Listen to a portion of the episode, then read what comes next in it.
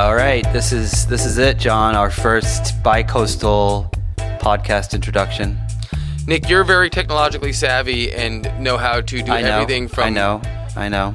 I You, know. you can do everything from fix your neighbor's VCR to uh, get the, the toast out of the toaster with your knife without getting burned. But these things are a little bit harder for me. I, I just hope that this all works and that uh, Bob, our engineer, can figure it out. Uh, well, should we talk about things that are bigger and better than toasters? Well, one thing, for example, we're taping this on a Wednesday afternoon, and Congress has just passed a $1.5 trillion tax plan.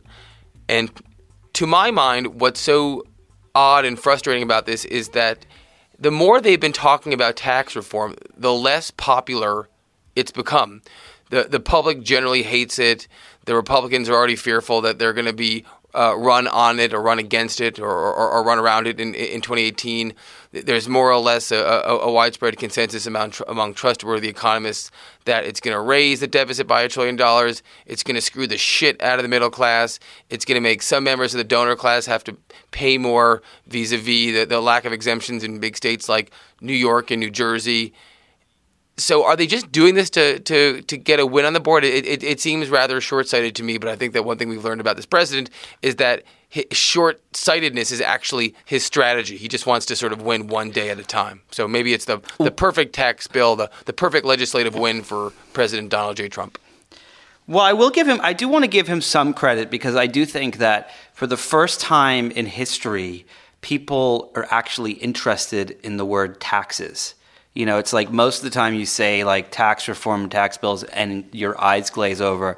And because Donald Trump is associated with it, it's like people are. I mean, we're talking about it like the dinner table. It's it's a big thing.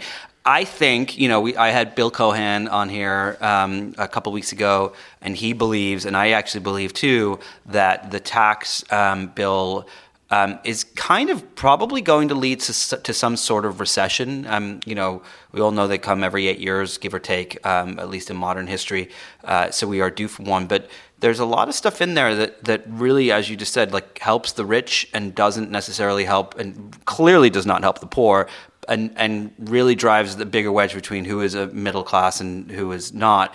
And I think that the um, uh, that that it's going to really slow spending. You know, there are not that many rich people out there. It's a small percentage of society, um, uh, and um, and I think that uh, this this short sightedness by Trump is really going to um, uh, is is probably going to backfire. This may be the one thing that you know th- there are a lot of things that he has screwed up on that haven't made it to the place that they have, and this is one thing that that seems to have made it past the finish line, but um, there may be a devil lurking somewhere as a result of it.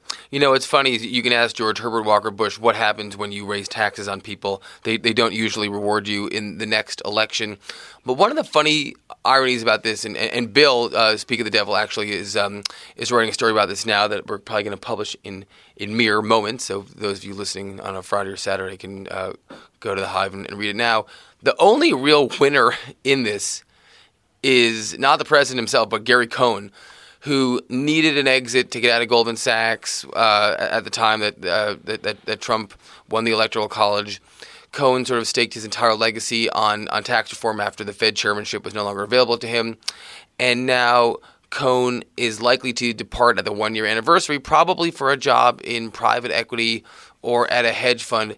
Two of the industries that will benefit mightily from from this bill. Uh, and so it, it's interesting that you know Cohn, who's been maligned for so many reasons, in large part his uh, his sort of belated response to the um, the totally racist and horrific events around Charlottesville and the president's lack of uh, a cogent response.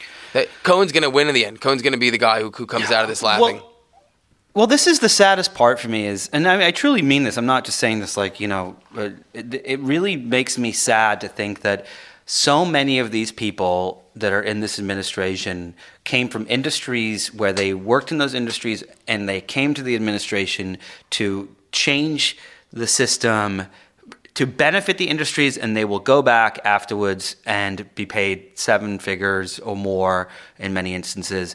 Um, you know, FCC, Ajit Pai is a perfect example that went to came from Verizon, has completely fucked up the internet uh, for God knows how long, and will go back and be paid an exorbitant amount of money. Gary Cohn.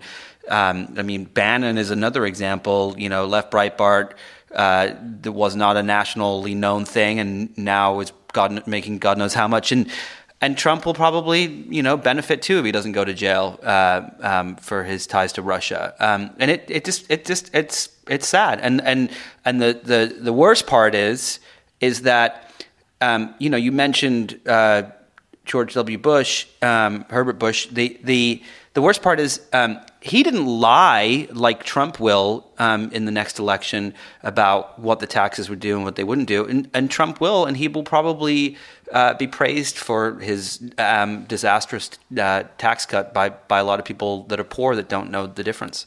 Well, one one name that you're leaving out um, from that list is uh, Paul Ryan, who you know, has, oh, yeah. has, recently ruminated aloud to the folks at Politico that he's he's contemplating life beyond the the the, the grand um, ivory, uh, uh, you know, sweeping views of the, of the Capitol. And it's hard not to be cynical about this. I don't know Paul Ryan.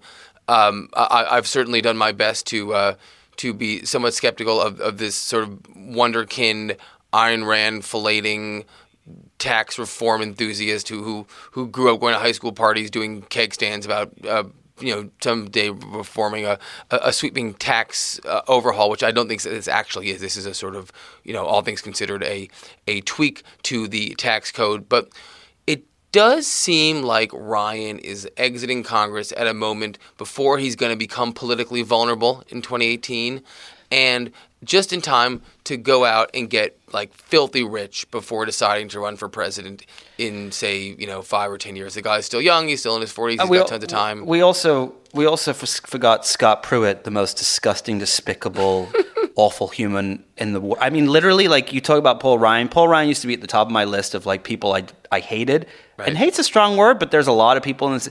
The things he has done as running the EPA are just awful. The things Ryan has done, like they're all just, and they're all going to benefit uh, um, financially from it. And it's just, it's awful. It really is. It's making me sad. You know what, though? Here's where they're not going to benefit. They're not going to buy Bitcoin, and they're not going to get rich off Bitcoin.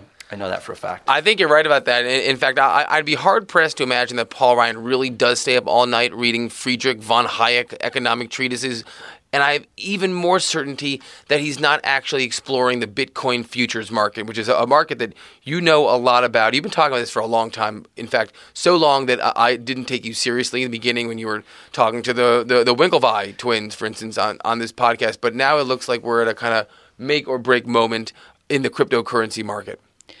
Well, well, you know, let's give the Winklevi a, a hand because um, it, they're proving to be uh, uh, two hit wonders. Um, whether or not they built Facebook, they definitely helped come up with the idea, um, and and they recognized that what what cryptocurrencies and Bitcoin and everything were going to be before any of us did. And if you when you listen to that when you listen to that Winklevoss uh, podcast, if you'd have bought uh, you know, a couple of bitcoins, you would have probably made around fifty thousand dollars so far um, in profit. So, woulda, shoulda, coulda. But today um, I have an amazing guest um, coming on, Joyce Kim, who actually was the first person to ever tell me about Bitcoin about um, five or six years ago.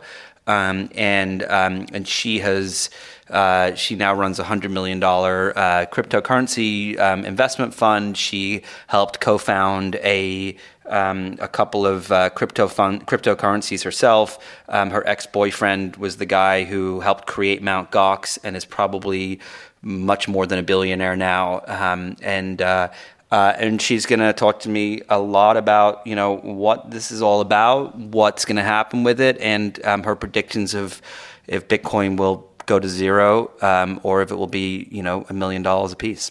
Nick, I just finished filing my entire expense report for all of 2017. Do you think that I should just invest in Bitcoin right now? Wow, that's a tough question. I actually, so here's my theory on this stuff um, is that, um, and I truly do believe this, that cryptocurrencies are here to change the world um, and to change the way we send money and buy things and, and so on and so forth. Um, I think that if you look at them like a lot of people say it's very similar to the to the late 90s of the bubble where there are lots of people putting money into things they don't understand.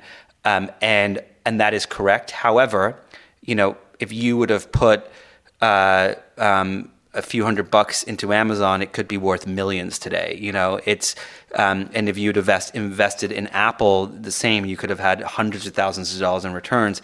And I think that there there are a lot of company, there are a lot of cryptocurrencies out there. There are about one one thousand four hundred um, present, um, and the entire cryptocurrency market is about 650 billion. It's fast approaching a trillion dollars. Um, uh, but there are a lot of them out there that will die and disintegrate, and people will lose money. And there are a lot of them out there that are going to be worth um, billions and billions of dollars um, in market cap. And if you get in now, you know you could be investing in the next Berkshire, Berkshire Hathaway. Um, you just uh, it's just hard to tell which one.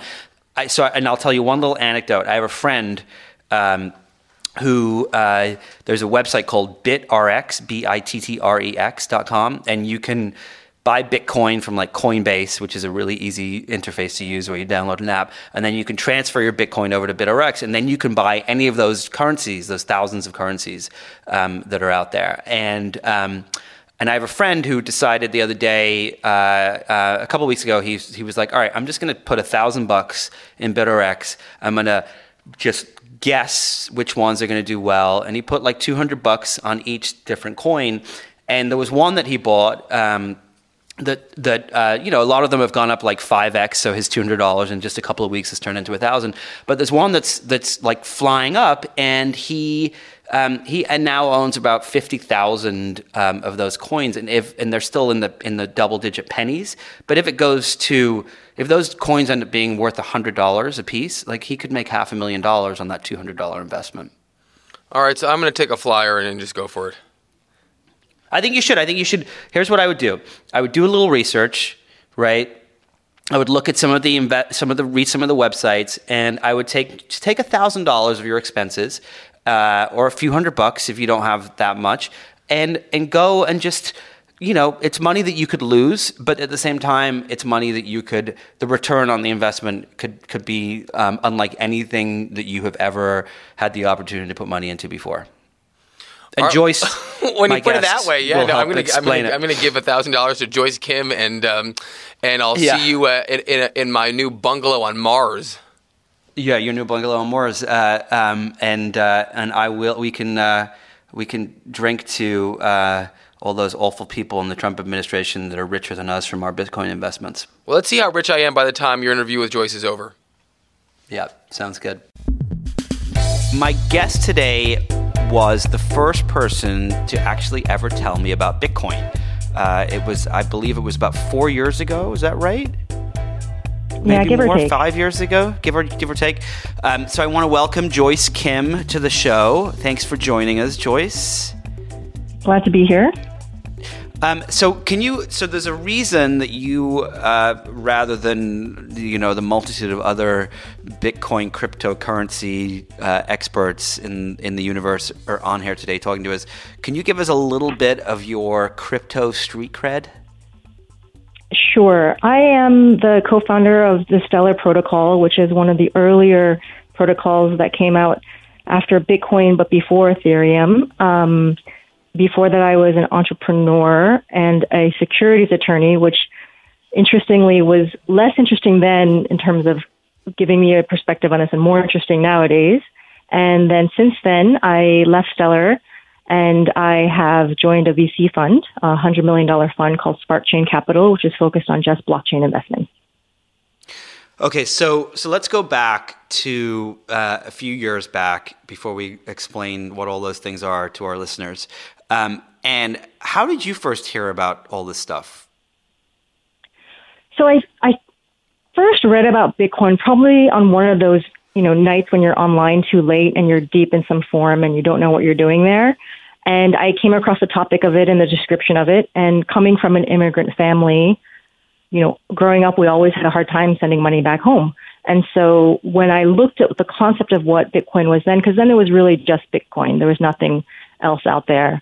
Um, and I thought about what could happen if this really works the way it was intended to work, then it would solve all those problems and countless millions of people who have trouble sending money home would be able to use the internet and the mobile devices just like the promise of the internet originally was to take care of that. And that alone was such an exciting idea because think about all the economic growth that could be unlocked in all these local communities if something like that worked. And so once I kind of reached that conclusion, I just fell down a rabbit hole that I still haven't come out of yet.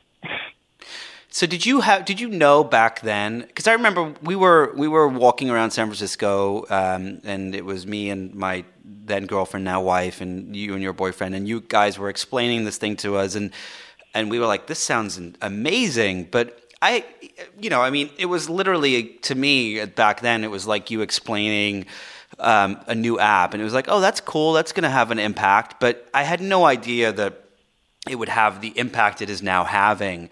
Did you know that it would back then, or is it is it is it shocking to you to see what's going on with all with with just cryptocurrencies in general? I mean, I thought it clearly had the potential to, and if it did, it would be world changing, right? And so back then, it was clearly on the fringes of technology. It wasn't part of the the discourse like it is today. Um, but when you think about, you know, when new platforms and new protocols come out that work in a truly interoperable way, their their viral growth effects are tremendous, right? And we can see that like major technologies can come out and change the world in the in the period of a few years. You know, we saw that with mobile phones, we saw that with the internet, and so there's no reason as a technologist why I wouldn't believe that it could happen. And but I guess you know there was like this two year lull when interest was really dying down because the price was low, and unfortunately in this space even the technology is revolutionary, law, a lot of the, the, the attention is paid to the price. And so the two year lull in the price kind of made a lot of interest go away. But clearly that trend has been reversed. And now we have all of these companies coming back or, you know, joining the space. So I think for me, when I first saw it, I believed in its potential. And of course I had hoped that it would, it would reach its fullest potential. I'm still honestly though a little surprised every day when I wake up and more people are talking about it to me. Like every relative wants to talk about it. Every person I run to at a coffee shop or a restaurant wants to chat about it. And so it, it feels a little surreal, to be honest. So let's talk a little bit. I know, so I, I know you have certain feelings about the price of Bitcoin and other cryptocurrencies, but I, I just want, kind of want to understand why it is what it is today. I mean, if you look at the the the the entire cryptocurrency market cap, it's um, it's five hundred billion dollars right now um, and growing. And um, you know, in the last few weeks, you've seen Bitcoin go from you know a, a single digit thousand dollars to double digit thousand dollars. There's speculation that next year it'll hit you know 20, 30, 50,000 by the end of 2018, 100,000, maybe even a million. First, let's let's can you explain what's going on and, and what what you know if if those predictions are accurate in your mind, and then b why why you don't think the price is actually important? Okay, so you know there's a the market of cryptocurrencies as a whole is still relatively small compared to that of the world economy, right? And so we used to joke around saying that the entire Bitcoin market capitalization was equivalent to the rounding a rounding era error in in Wall Street, right? So when you have even small portions of just traditional finance moving its way into this space, it leads to a large jump in price. And so I just came back from Korea where it is completely a mainstream topic. There's nobody who doesn't know about it anywhere in the country. You have students investing, you have, you know, grandmas and grandpas investing. We have mandatory military service in Korea, so you have Korean soldiers who in their downtime are trading cryptocurrencies. It, it's it's become much more of a normal activity there. And so when you think about this, that scale, you take a country the size of Korea, which isn't huge, starting to mainstream invest into cryptocurrencies, it does cause a huge jump in the market. And what's actually driving that in Korea, for example, is the fact that, you know, if you're my generation or younger in Korea, you can work a full time job and never afford an apartment in Seoul. And so people are looking for other places to invest their capital that might generate a return because they have no other way of securing their retirement right now or, or buying a house. So they're turning to cryptocurrencies as potential promise of the future. And then if that happens in every other economy in the world, where people are looking for a return because their day to day job does not cover their day to day expenses, then you can see that the potential effect of this is, is tremendous.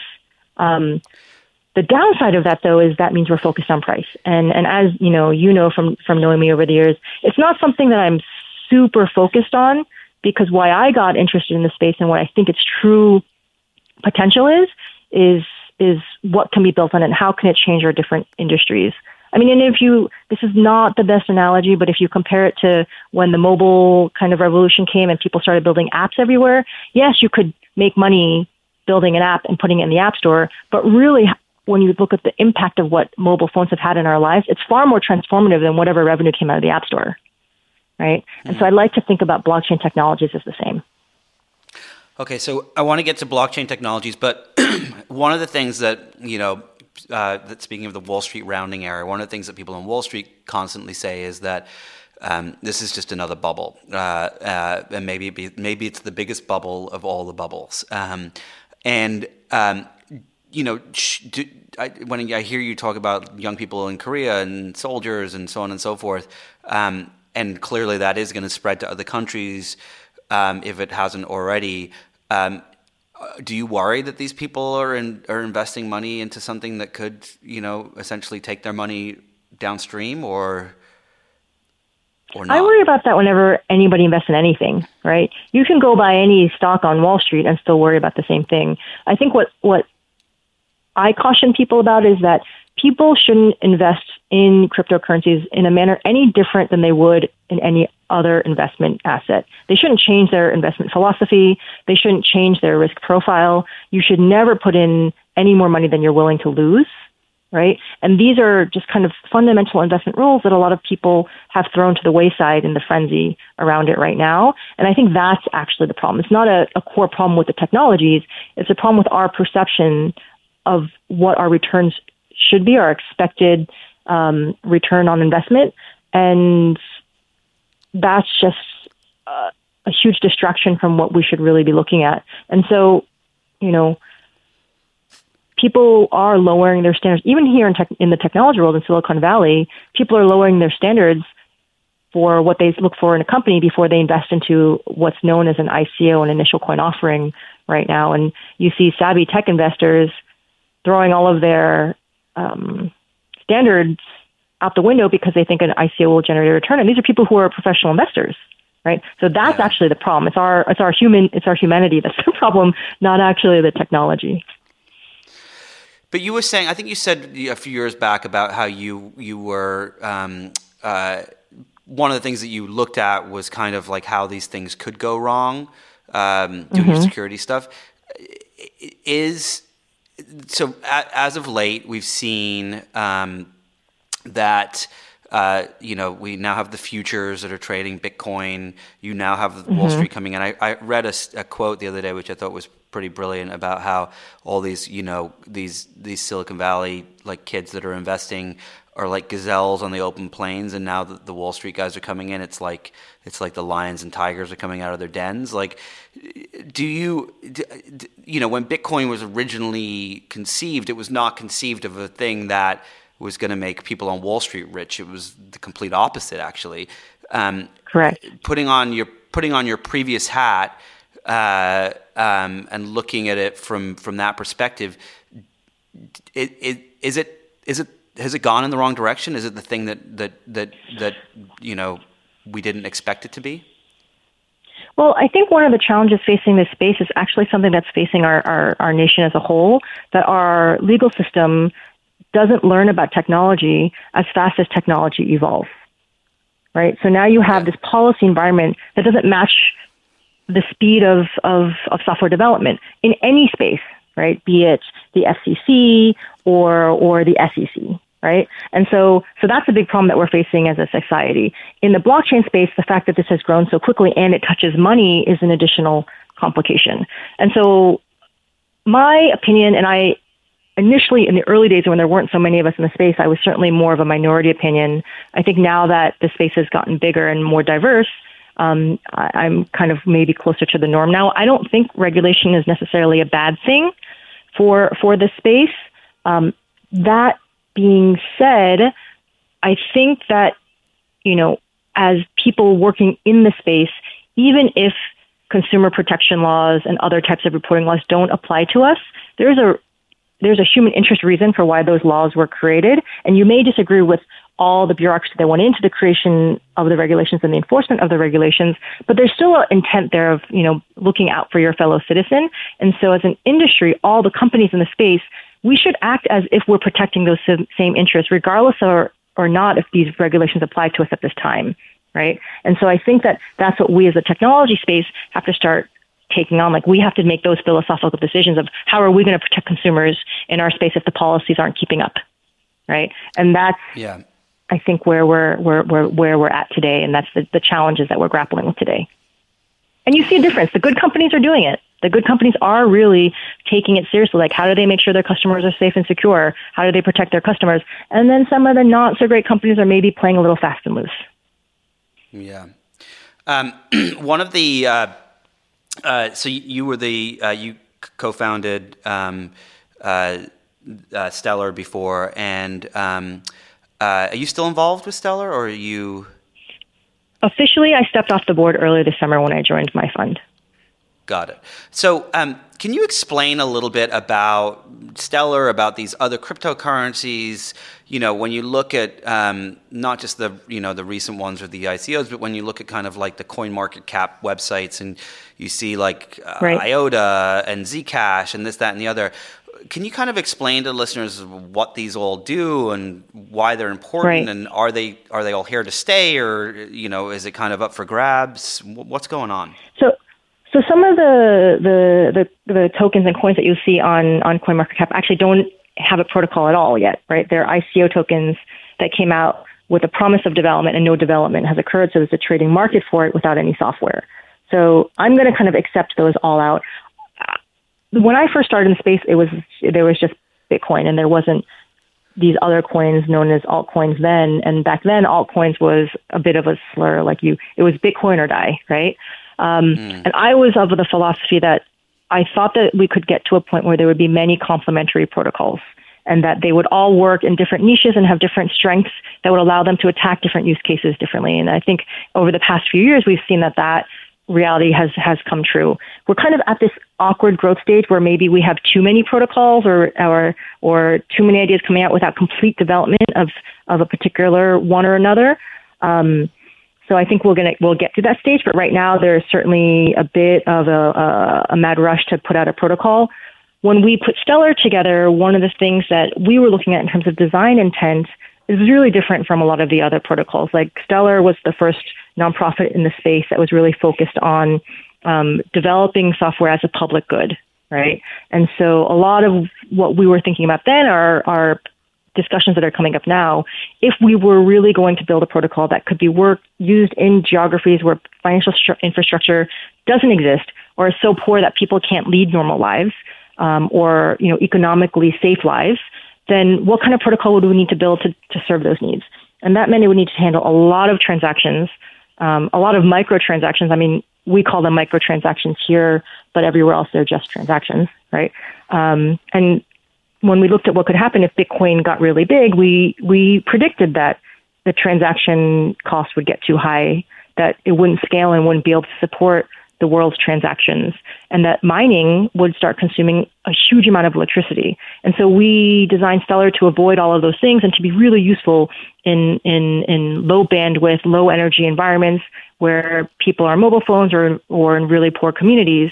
Um, so a lot of the issues that Bitcoin's facing today, we designed around in Stellar, but we did it that way because we were looking for a protocol that could work for not only New York and London, but also for continental Africa or or rural areas that were underserved to begin with, right? So you see that happening in other areas as well. Some of these other protocols deal with like Internet of Things or or other particular use cases like the gaming industry or Hollywood, and, and they're just attacking different use cases and tweaking a protocol to make it work best for that industry.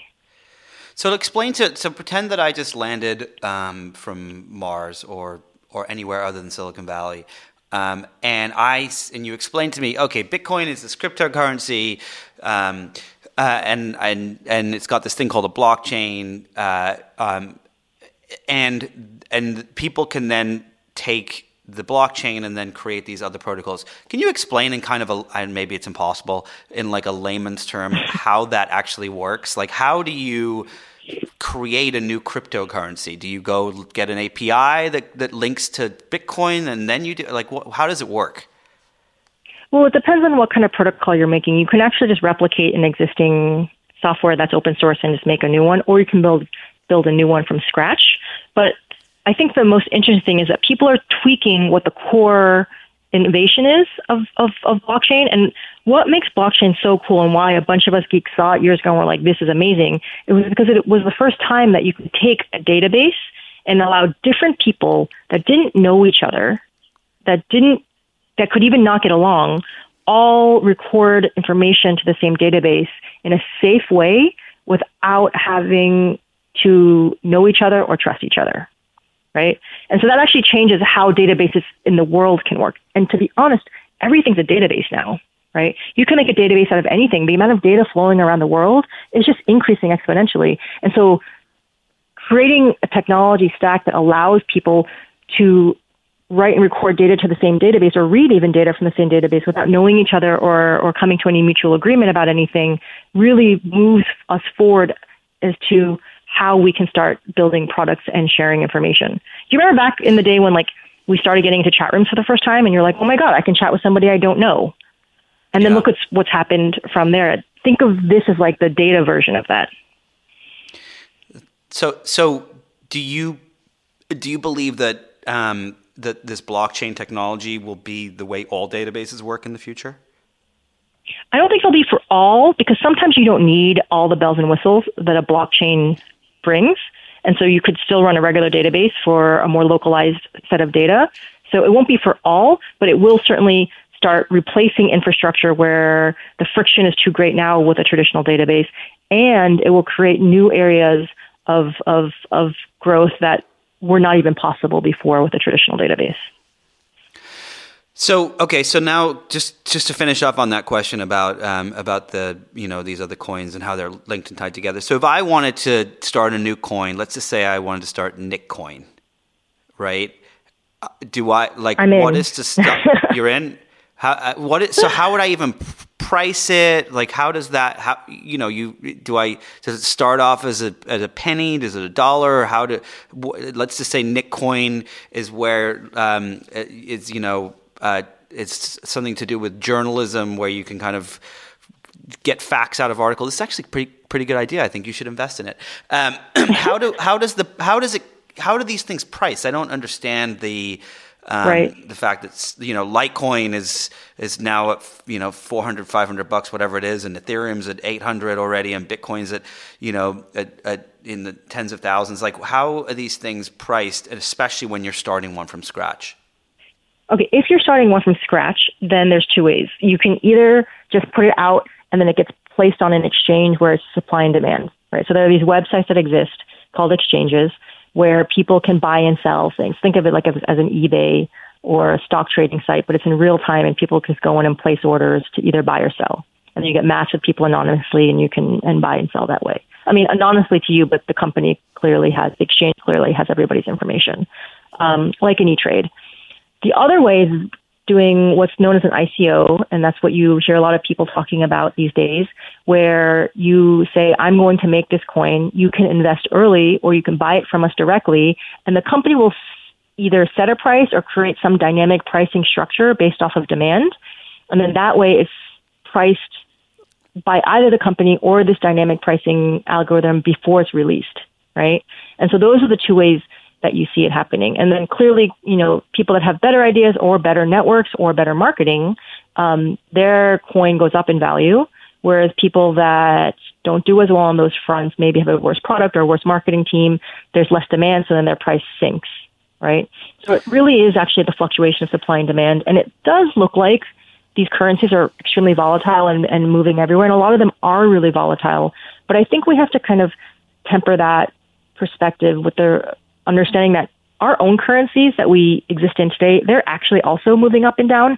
Maybe not at the same volatile rate for something like the US dollar if you live here in the United States, but the US dollar does fluctuate against the yen and the euro every day. We just don't feel it because all our entire lives are priced in that one currency. right? But if you've ever been traveling or you're an expat that lives somewhere else and you're constantly doing money changes, then you can kind of feel the movement of these other currencies of our these you know kind of national currencies, also known as fiat currencies. Um, and you may feel it more if you're in an economy that's that's less stable. Um, but it's not like the dollar doesn't move. So as as I'm talking to you, I um, uh, I'm literally watching out of my window, and there's a squirrel that just buried a nut in in front of uh, in a little tree right next to me.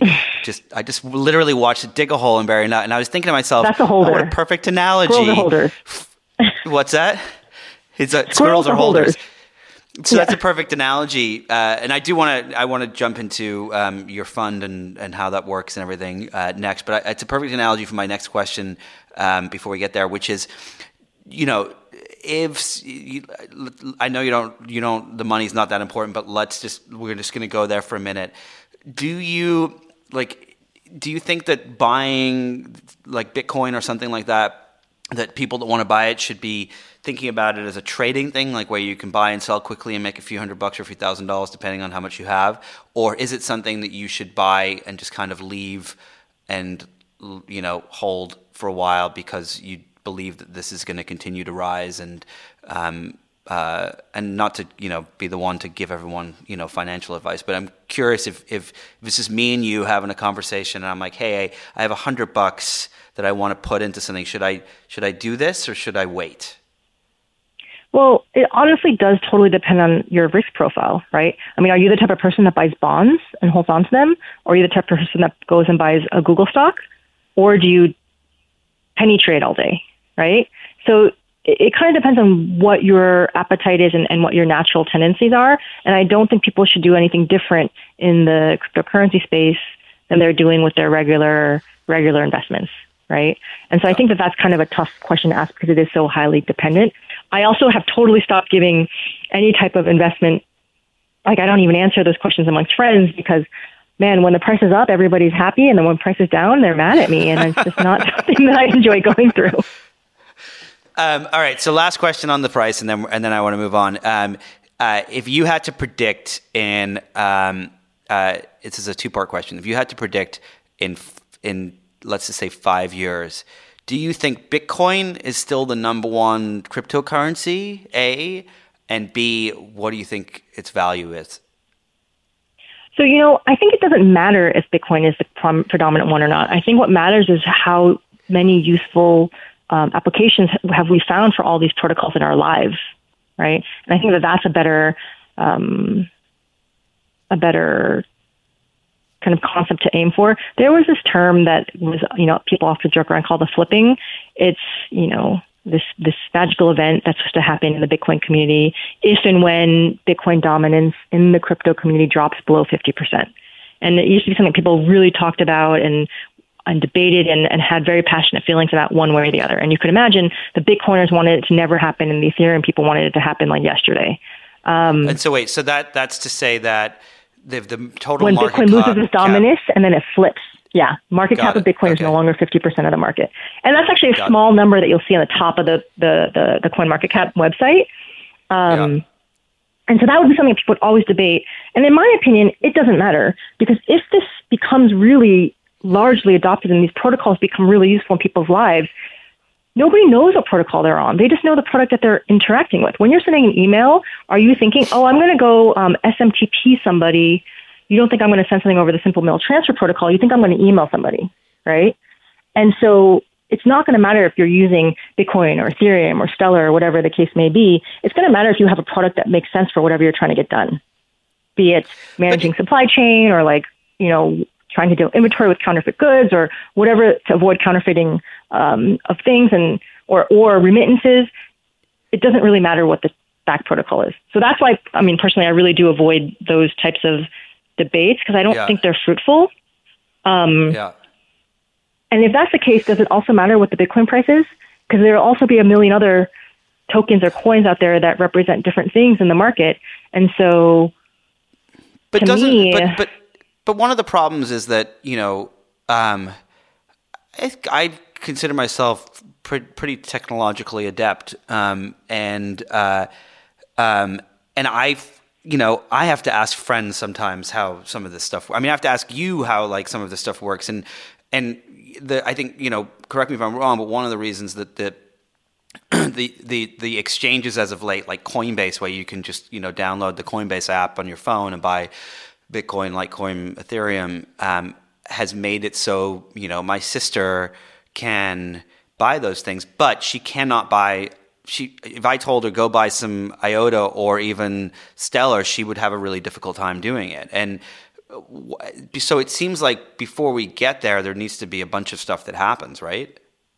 Yeah, we're still in the very, very early stages still. I mean, people don't realize how long it takes to build these, um, for these technologies to really like evolve to make products that are really user friendly. And, and to be honest, one of the things two big things that really slows down uh, blockchains in terms of a financial tool. And I'm not talking just about investing and holding, but actually using the underlying protocols for things like savings accounts for for for women in a particular community or for remittances and sending money internationally when you live abroad to your loved ones. Like the, the, the challenges with both of those is one financial regulation, right?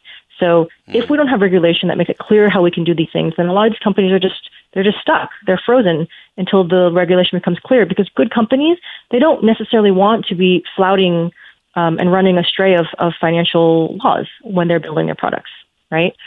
Um, and then two is the key management. It's actually really hard to keep your your accounts safe because the nature of how these these these wallets or accounts are kept secure, you have what's known as a secret key, and that alone can, if you lose that, you will never get access to your account again.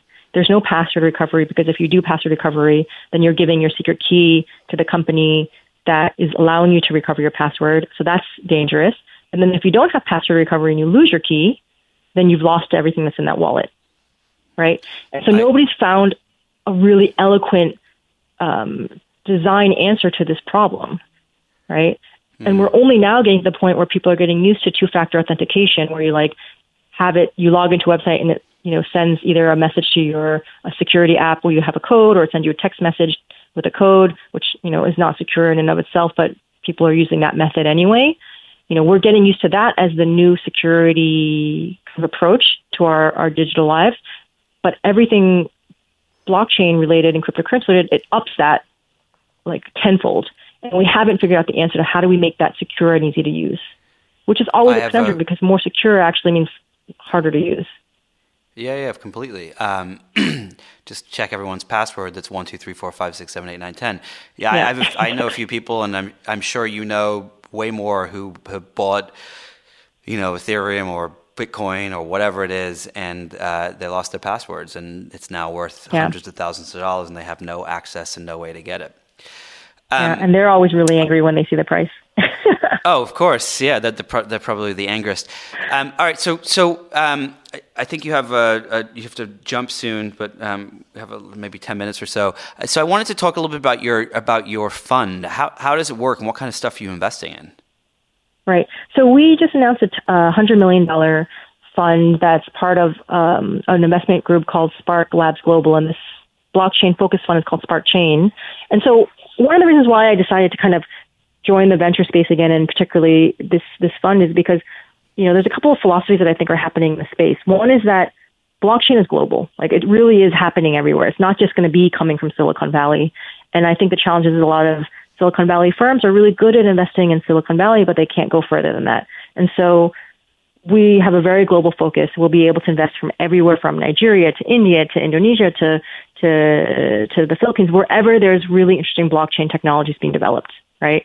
And so I think that that's an important thing to think about when you're looking at the blockchain space.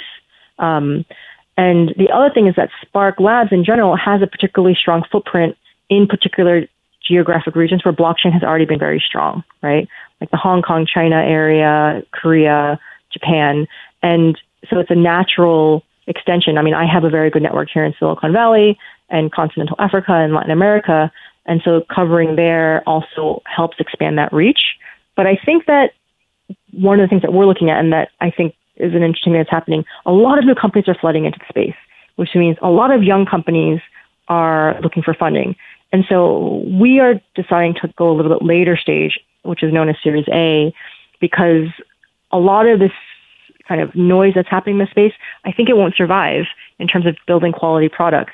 Um, it takes a couple of iterations in any industry to get things not only right, but to get things sustainable. And so we're taking a slightly later stage approach to it um, so that we'll be able to deploy funds when a lot of the noise has kind of died down and we see who's really sticking around to build their products instead of who's going to do a fundraise and then just leave with the money, right? Which So is what something you- that what is you're happening telling in the me- space. You're telling me you're not going to invest in Bitcoin? Is that what you're trying to say? Is that I'll tell you what, you launch Bitcoin and see how it goes, and then once it's out there, then we can talk. all right? Sounds good. I will let you know. But Uh, journalistic funding is really important, actually. So No, it is. It's a something that really, needs to it really is. Um, so, what what are some of the what kind of companies have you invested in so far?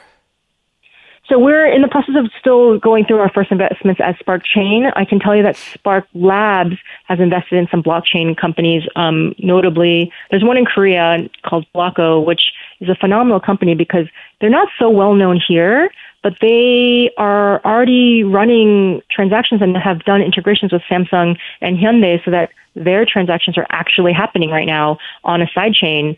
And that's an accomplishment that, to be honest, not very, very, very few, if no other companies in the blockchain space have accomplished, like having a major company of that size running their live transactions on their software.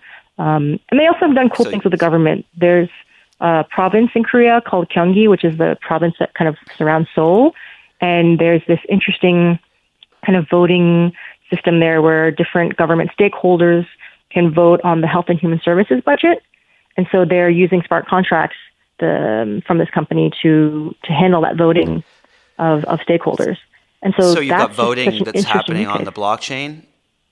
yeah, on a Ethereum smart sidechain with using smart contracts. Yeah, which is a lot of words that a lot of people won't know what it means. But basically, it means No. that a real government is using this technology to manage their voting for their budgeting, and I think that that is a major step in the right direction. So, what are some of your think about it; it's transparent, case? it's auditable, things that we would love No, to see from any government in the world, right?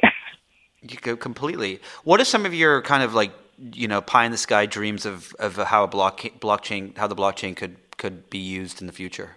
Like things you would love Oh to man, see. a lot of them, you know, a lot of them are kind of the reasons why why we created Stellar. Like, I would love to see a blockchain protocol that really does address the issues of people in underserved financial communities, right? Because there's so much talent and so many hardships that can be kind of done away with if we have just even a good way for people to save money and to send money.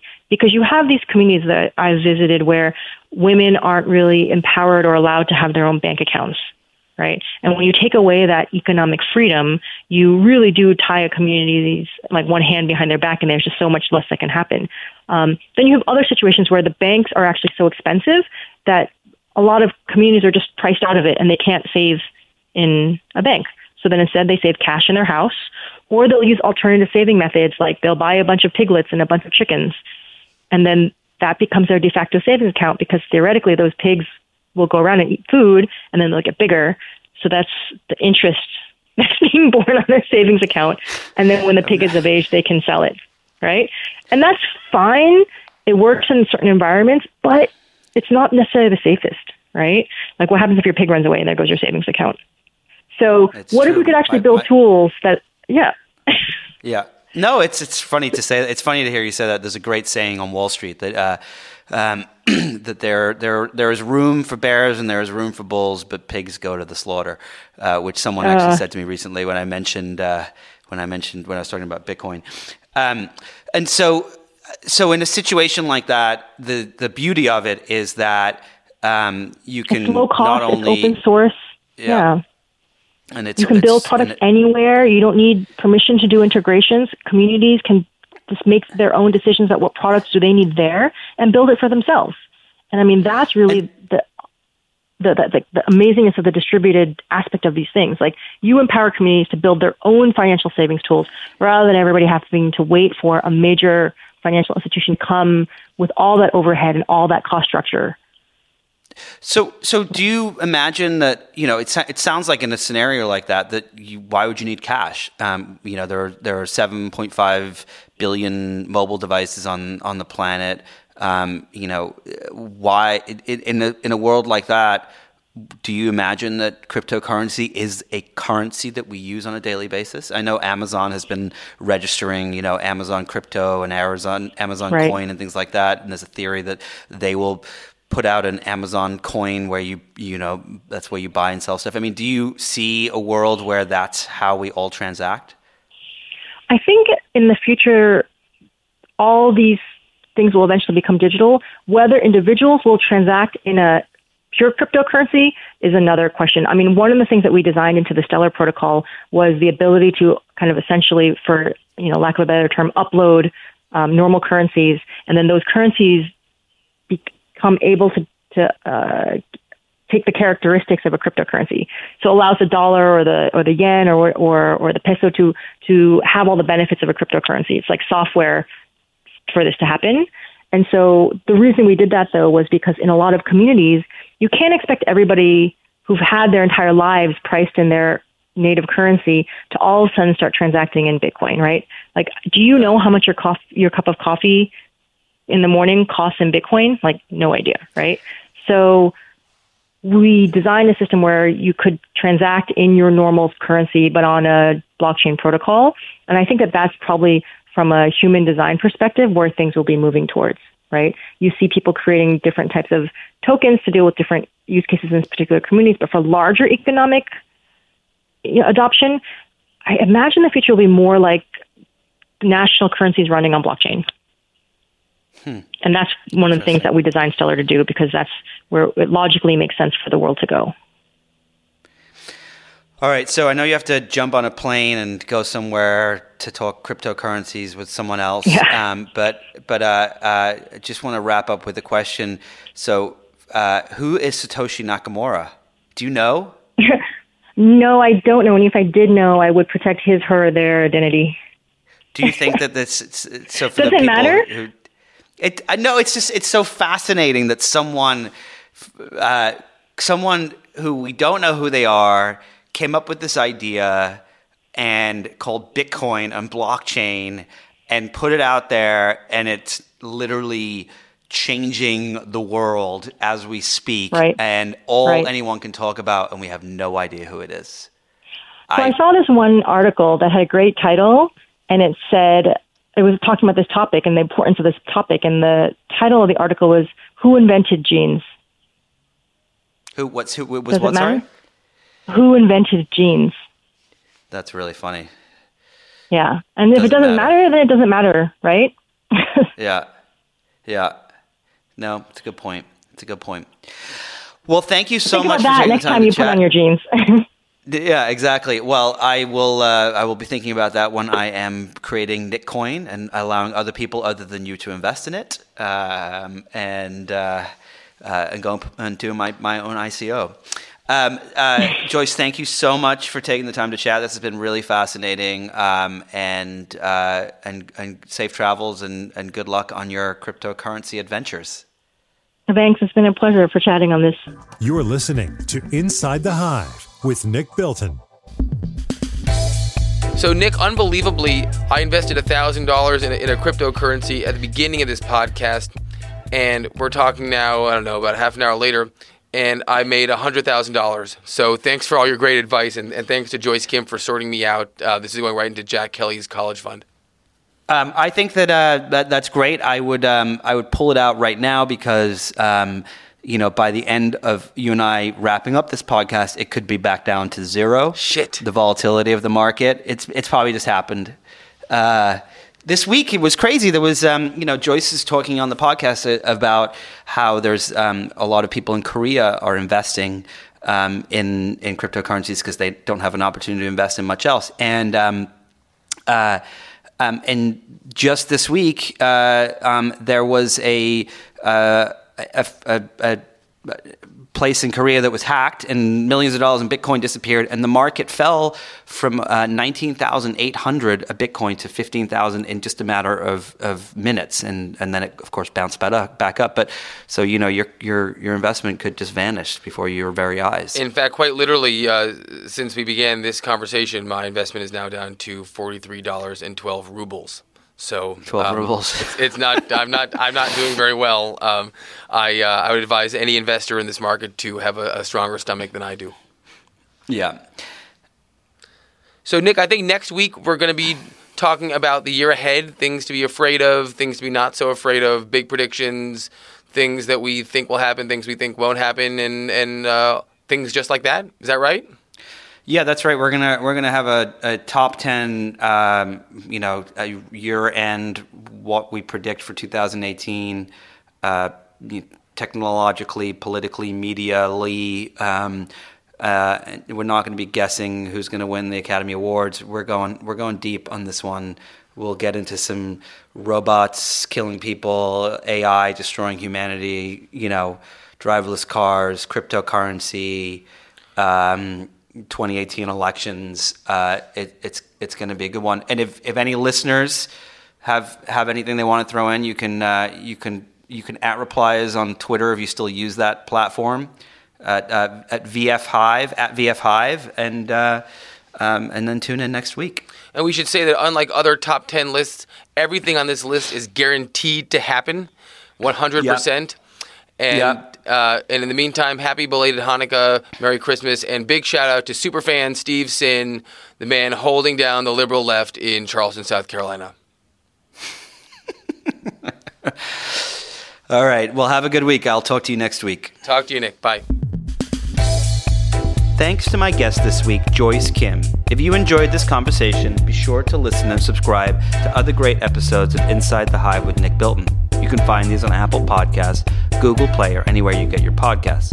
And don't forget to leave a review while you're there. Thanks to the folks at Cadence 13 for their production work, to my editors at Vanity Fair, and thank you, you, for listening all the way to the end. I will see you next week.